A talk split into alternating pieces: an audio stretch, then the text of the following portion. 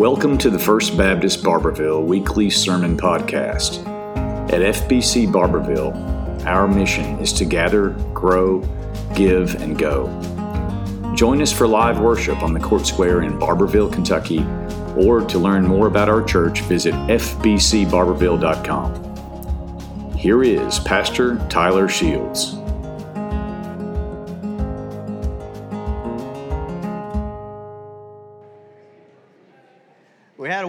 Last week, and we took a break from our, our journey through the Word together and looked at the gospel. And I always love preaching Jesus, I love preaching the gospel.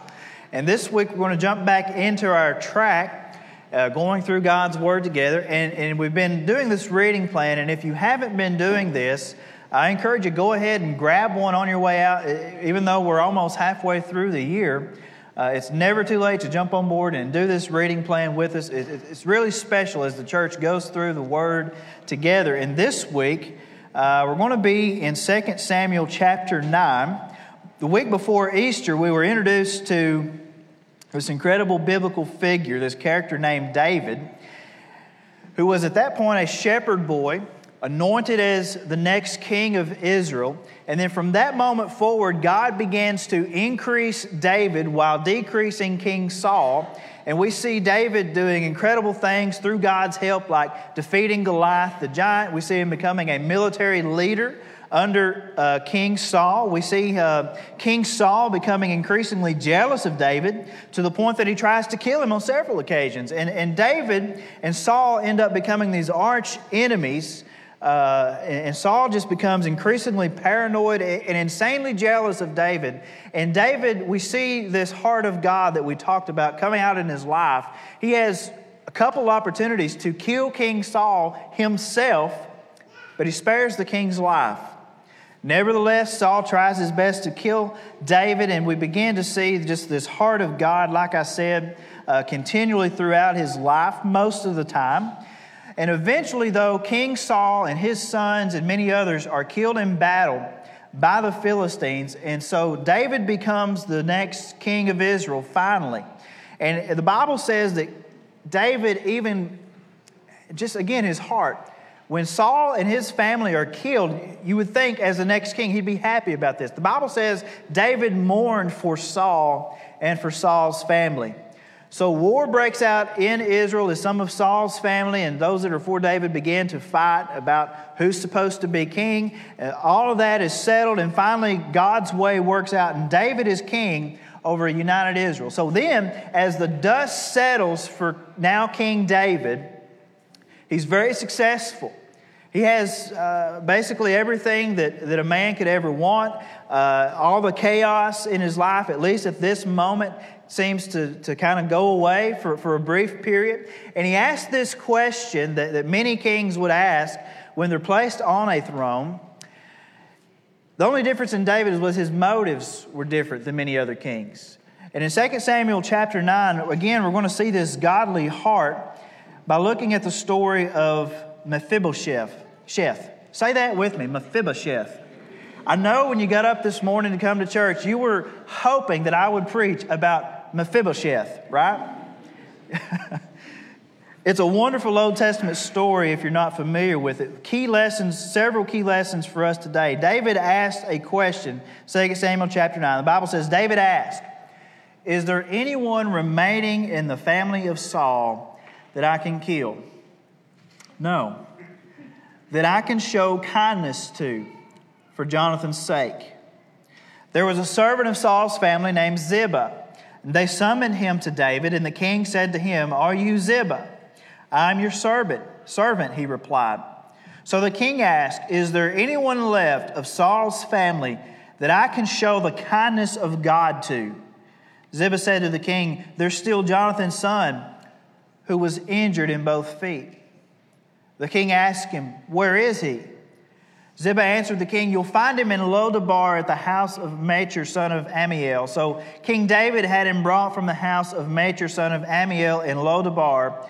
Mephibosheth, son of Jonathan, son of Saul, came to David, fell face down, and paid homage. David said, Mephibosheth, I'm your servant, he replied. Don't be afraid, David said to him, since I intend to show you kindness for the sake of your father Jonathan. I will restore to you all your grandfather Saul's fields, and you will always eat meals at my table. Mephibosheth paid homage and said, What is your servant that you take an interest in a dead dog like me? Then the king summoned Saul's attendant Ziba and said to him, I have given to your master's grandson all that belonged to Saul and his family. You, your sons, and your servants are to work the ground for him, and you are to bring in the crops so your master's grandson will have food to eat. But Mephibosheth, your master's grandson, is always to eat at my table. Now Ziba had 15 sons and 20 servants, and Ziba said to the king, Your servant will do all my lord the king commands. So Mephibosheth ate at David's table just like one of the king's sons. Mephibosheth had a young son whose name was Micah, and all those living in Ziba's house were Mephibosheth's servants. However, Mephibosheth lived in Jerusalem because he always ate at the king's table, and his feet had been injured. We learn in 2 Samuel chapter 4 that Mephibosheth was the son of the late Jonathan. And when Saul and Jonathan and many others along with them were killed in battle by the Philistines, Mephibosheth's nanny, fearing that he too might be a, a target of either the Philistines or now maybe even uh, David, the next king, tried to run away with Mephibosheth. And the Bible says that in her, her hurry, she actually drops the poor kid and it, it injures his feet. And that led to this handicap that stayed with him for the rest of his life. And so when he was alive, Jonathan was David's very best friend, and, and he vowed to support David. David vowed to support Jonathan. And as David settles into this normal life in the kingship, he remembers this covenant with Jonathan, and he remembers all the good that Jonathan had done for him, and the friendship and the covenant that they had. And, and all of that even transcended Jonathan's death to the point that David was now willing to show kindness, not just to some of Jonathan's family, but he says anyone in King Saul's family. We learned four lessons this morning from David in this story. And the first is this, and we can't miss this in this story, and that's that today we need to love Mephibosheth. Eh, David has reached this point, like I said, where he has it all. You think now David's on the throne. He's very successful. He has a united nation for the most part behind him at this point. He has a strong relationship with God. And on the other hand, Mephibosheth has nothing that he can offer King David. He's the grandson of, of David's former enemy. And, and the former, and now it could be a threat to his throne.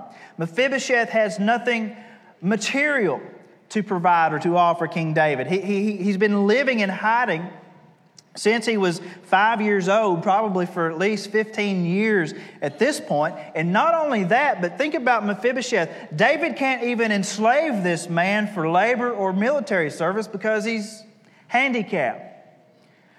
His mere existence, normally, according to tradition and culture at this time, just by his birth, this man deserved death because his mere existence in the world presented a threat to David's throne. And the tradition was that when a new king came to power, it was pretty standard that the entire bloodline of the former king just gets wiped out. And that eliminates any potential threat for the new king's throne, for his ruling.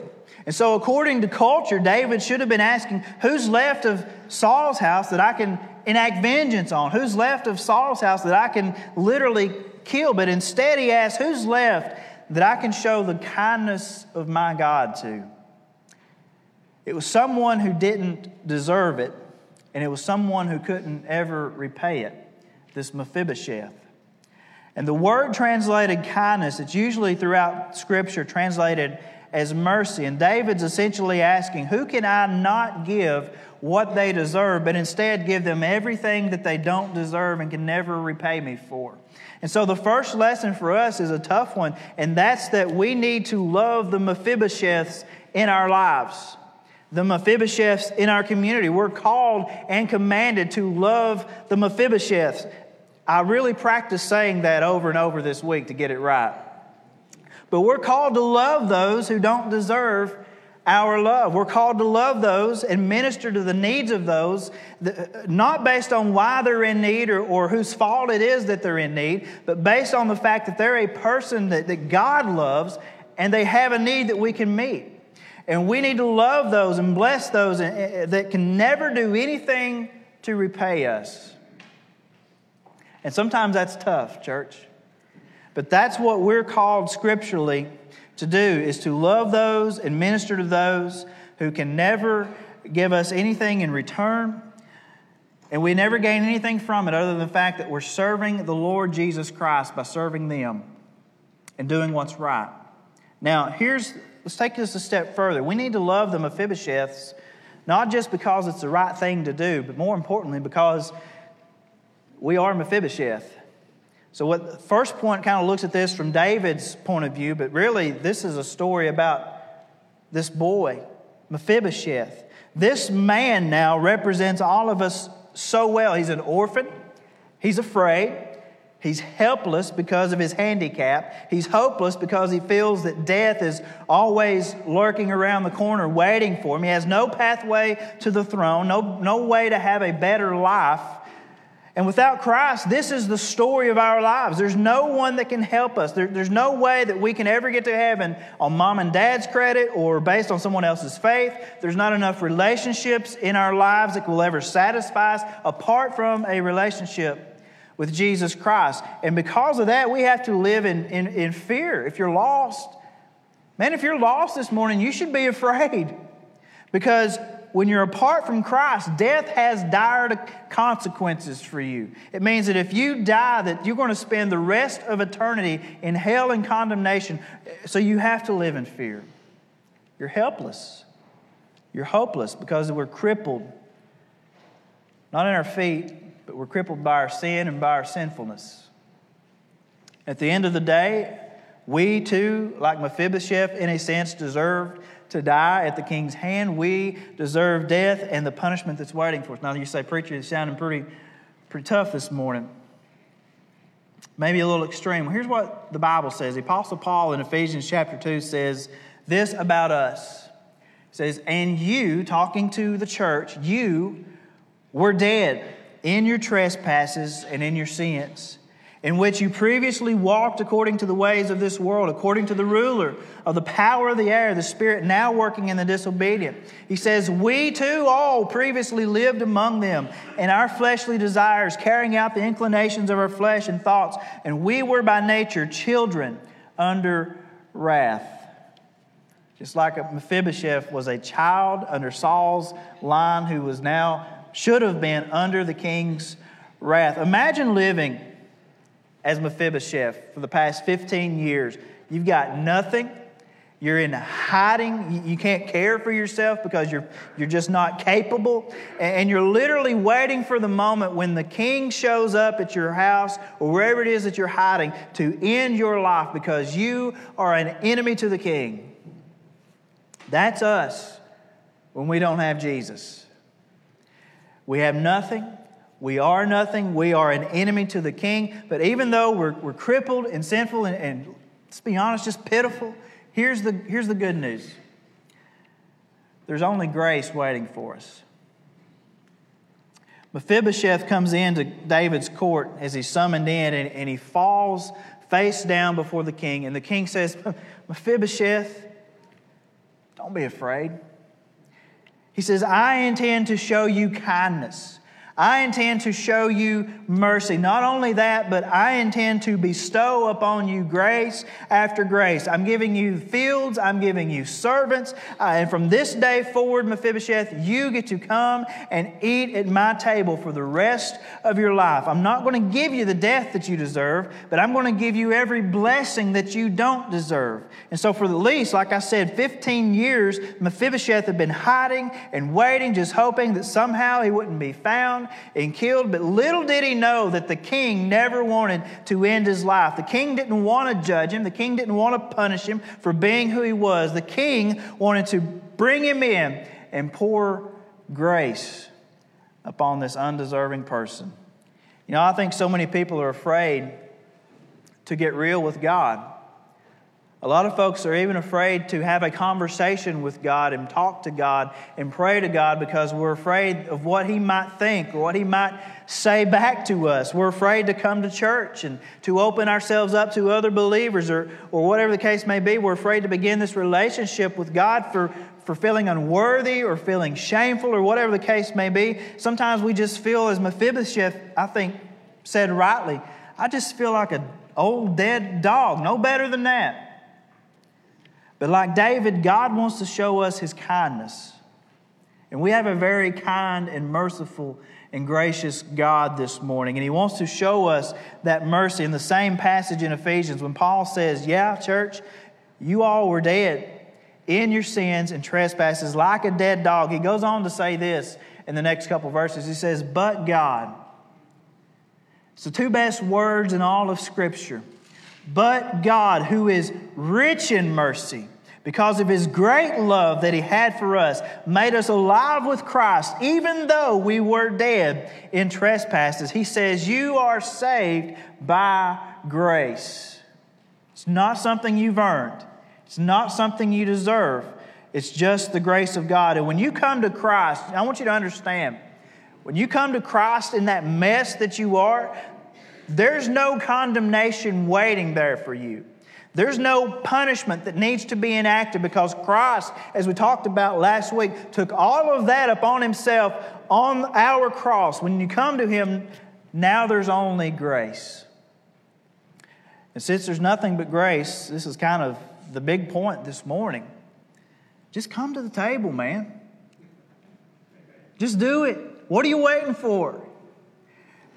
Don't be like Mephibosheth and, and hide in fear for all those years. Come and sit at the king's table. Can you imagine this poor young man when it all finally sinks in and, and he realizes his life has been spared and he's, he's sitting around at King David's table, maybe for the first time, and, and he realizes, you know, I'm not here. They're not going to make fun of me. They're not going this is not a joke. Uh, he's not bringing me to the table to, to make a spectacle out of me and maybe even kill me at the table. He, he's here because the king is kind and merciful and gracious, and the king wants him at his table. Just imagine the conversations that these two get to have sitting around the dinner table is David probably tells him about his father Jonathan that he loved so much that this boy really never got to know because his dad died when he was five years old. And David begins to tell him what a good man his father was, the good things that he did for King David. He gets to tell him what a warrior he was, and probably even told him about his grandfather who tried to kill him a bunch of times and how he spared his life. And I'm sure this kid, this young man, was just fascinated as he gets to sit at the king's table and eat with the king, just like the Bible says, one of the king's own children. Now, Mephibosheth would go on. We don't hear a lot more about him, but we, we get a glimpse down the road, and he would always be faithful and loyal to King David. And the Bible goes on to say that when David had to leave Jerusalem, that while he was gone, Mephibosheth didn't take care of himself. He never washed his clothes. He never shaved. He just waited for the king to come back. And when David comes back to Jerusalem, this crippled Mephibosheth goes down to the gate of the city to meet the king.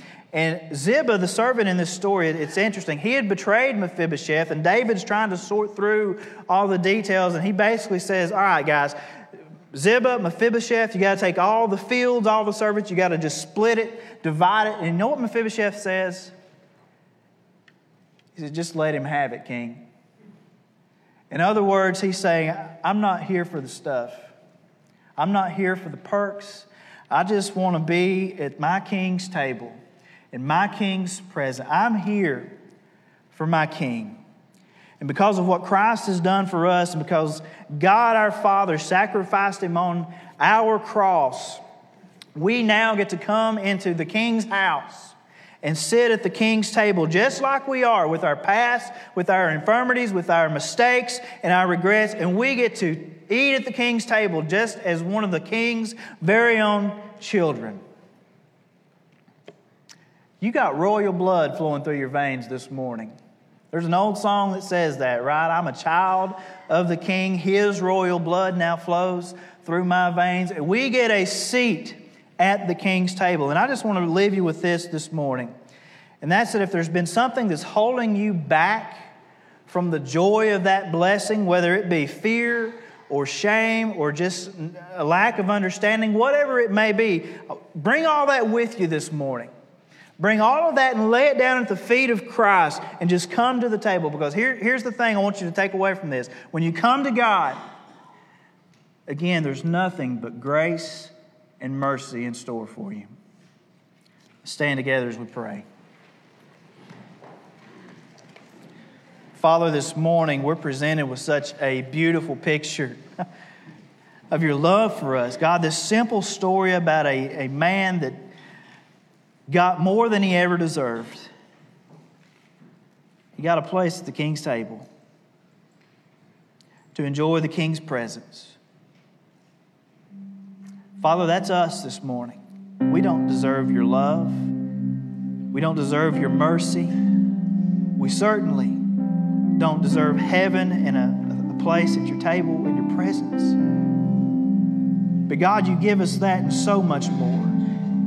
You take all of our filthy sin and, and you, you, you just wash it away as if it never happened. And not only that, but you, you change our hearts. You make us more like Christ. Lord, this morning, if there's someone that, that they've not done this, they don't know what it means to have a relationship with you, to commune with you, to walk with you, talk with you.